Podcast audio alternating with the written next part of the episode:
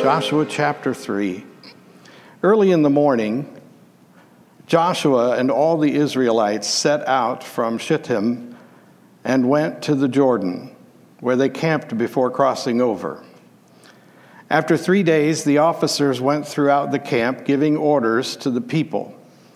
When you see the Ark of the Covenant of the Lord your God and the Levitical priests carrying it, you are to move out from your positions and follow it.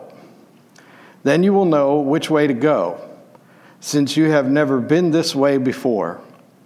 But keep a distance of about 2,000 cubits between you and the ark. Do not go near it. Joshua told the people, Consecrate yourselves, for tomorrow the Lord will do amazing things among you. Joshua said to the priests, Take up the ark of the covenant and pass on ahead of the people. And so they took it up and went ahead of the people. And the Lord said to Joshua, Today I will begin to exalt you in the eyes of all Israel, so they may know that I am with you as I was with Moses. Tell the priests who carry the Ark of the Covenant, when you reach the edge of the Jordan's waters, go and stand in the river. Joshua said to the Israelites, Come here and listen to the words of the Lord your God. This is how you will know that the living God is among you, and that he will certainly drive out before you the Canaanites, Hittites, Hivites, Perizzites, Girgashites, Amorites, and Jebusites. See, the ark of the covenant of the Lord of all the earth will go into the Jordan ahead of you.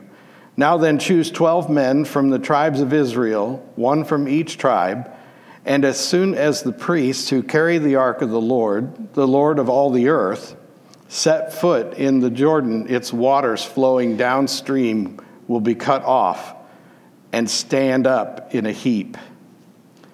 And so when the people broke camp across the Jordan, the priests carrying the Ark of the Covenant went ahead of them.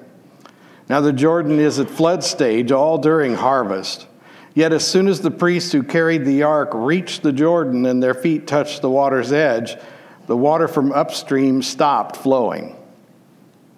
It piled up in a heap a great distance away at a town called Adam in the vicinity of Zarethan, while the water flowing down to the Sea of Arabah, that is the Dead Sea, was completely cut off. And so the people crossed over opposite Jericho. The priests who carried the Ark of the Covenant of the Lord stopped in the middle of the Jordan and stood on dry ground, while all Israel passed by until the whole nation had completed the crossing on dry ground. The word of God for the people of God. Thanks be to God. So I think we can safely assume that God can do anything, anytime, anywhere, and in any way. It can, it can be pretty obvious to us after this passage we just heard that, that God doesn't have anything holding God back, that there's no restrictions on God. And we can agree with that. We can, we can see how it is true in our own lives if we will look for it. That's why last week we talked about getting ready to see. Because sometimes the only reason that you don't see God at work is because you're not looking for God at work, right? If you're not looking to see where God is and where God is doing, then you're not going to be able to see it. Jesus said, with God, nothing is impossible. And the Apostle Paul said, He who did not spare his own son, but gave him up for us all, how will he not also, along with him, graciously give all things? So it hasn't changed from Old Testament to New. It's still true. God can do anything, anytime, anywhere, anyhow God chooses. The only thing that has to happen is we have to be prepared to see it happen. We have to be willing and ready to see with the eyes of faith how God is at work in our lives. And Joshua, then, this man whose name is pronounced Yeshua, which might sound a little bit like somebody else's name to you if you have any knowledge of such things, because Jesus' name goes back in the Hebrew to Yeshua. And so we see a lot of similarities in the life of Joshua, a lot of foretelling, or what we call uh, a type of Jesus. And what we see in Joshua is a commitment that is a, extraordinary in nature. Look at this guy back in Exodus when Moses went up on Mount Sinai to be with God, Joshua went up there with him and camped out just a little below where Moses was with God. Joshua was there the whole time. Now, think about it. If you've seen the movie, you know, it was way up on a mountain. It was probably not a great place to hang out. But he stayed there the whole time that Moses was up in the presence of God for days and days. It must have been tempting for him to go back down to the camp where the creature comforts were, but he didn't. Joshua stayed where he felt he was supposed to be. He was confident that Moses was the guy and that God was with him, and he was confident that if we would just focus our energy on God, we will see God at work. And so he went with Moses and he waited. And waiting is another one of those great characteristics that we see in Joshua. Joshua, as you probably know, is one of the two spies who went to see the promised land 40 years earlier, 38 years earlier, and came back saying, well, yeah, they've got giants and there's an awful lot of really big fortifications and things, but you know what? God's on our side. We can take them. Two of them said that. Ten of them said, Are you crazy? And as you may know, they wandered in the wilderness for almost 40 years so that the generation of unbelieving, distrusting ones would die off because the promise wasn't for people like that.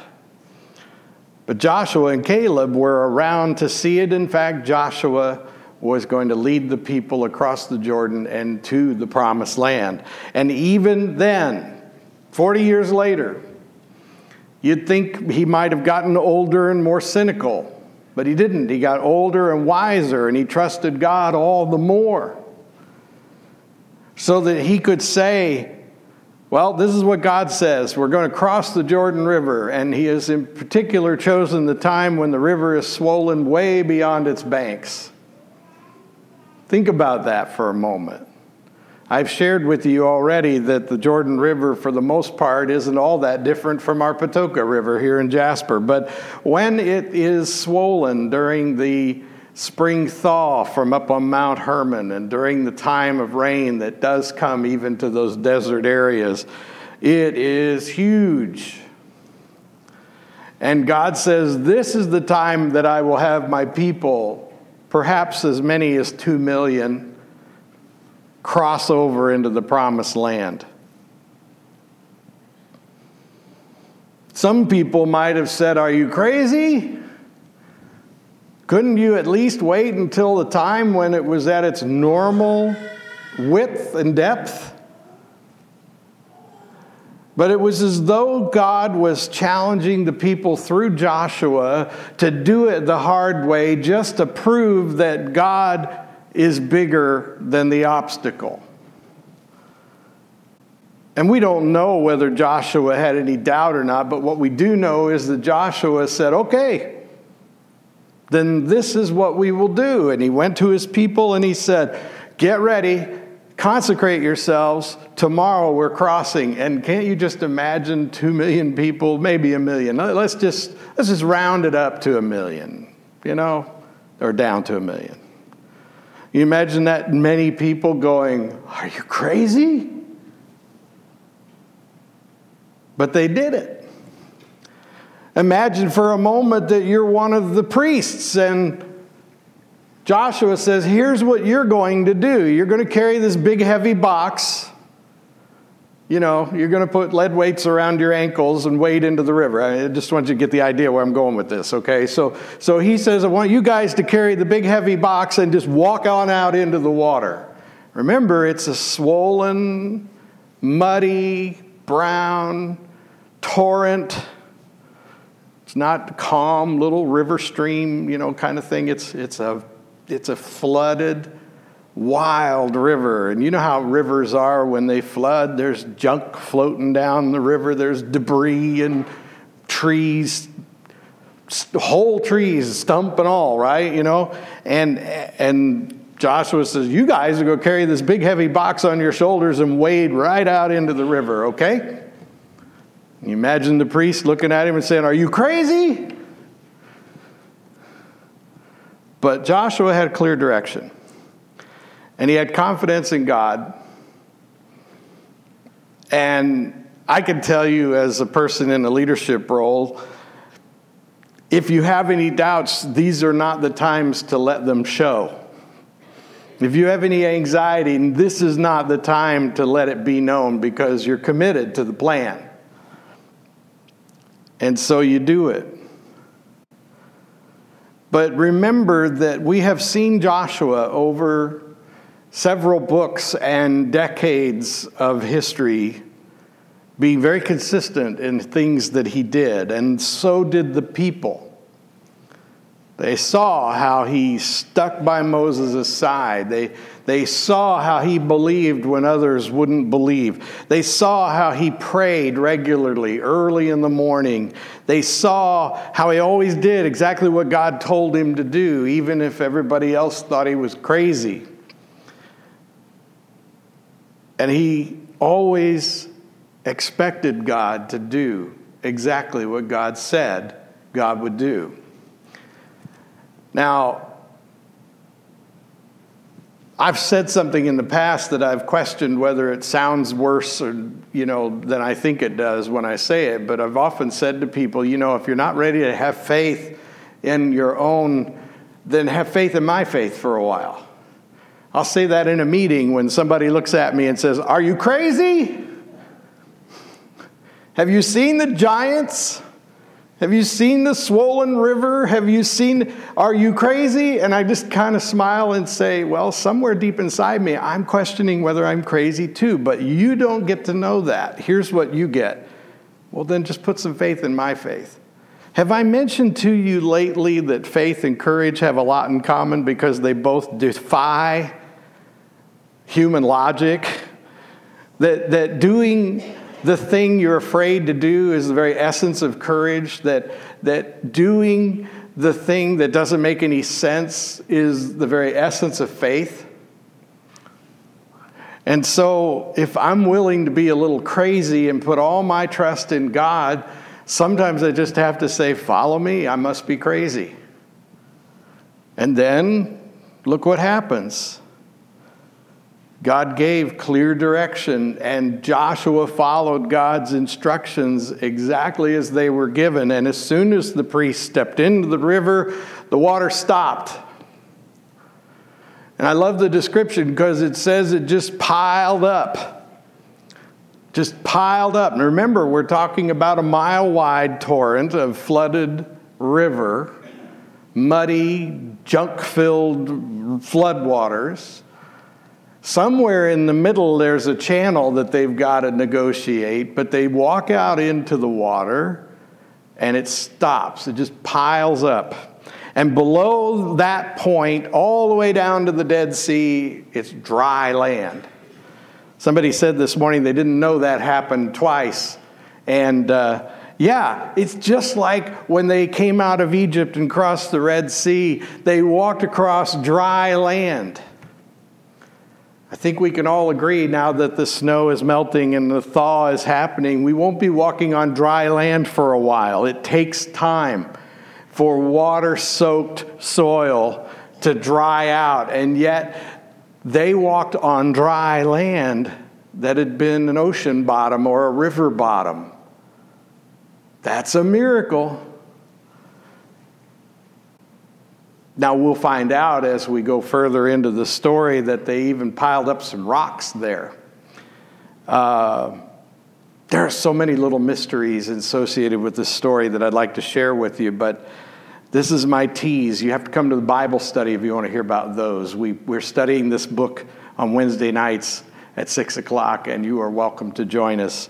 But uh, isn't, it, isn't it neat that the waters stopped at a place called Adam?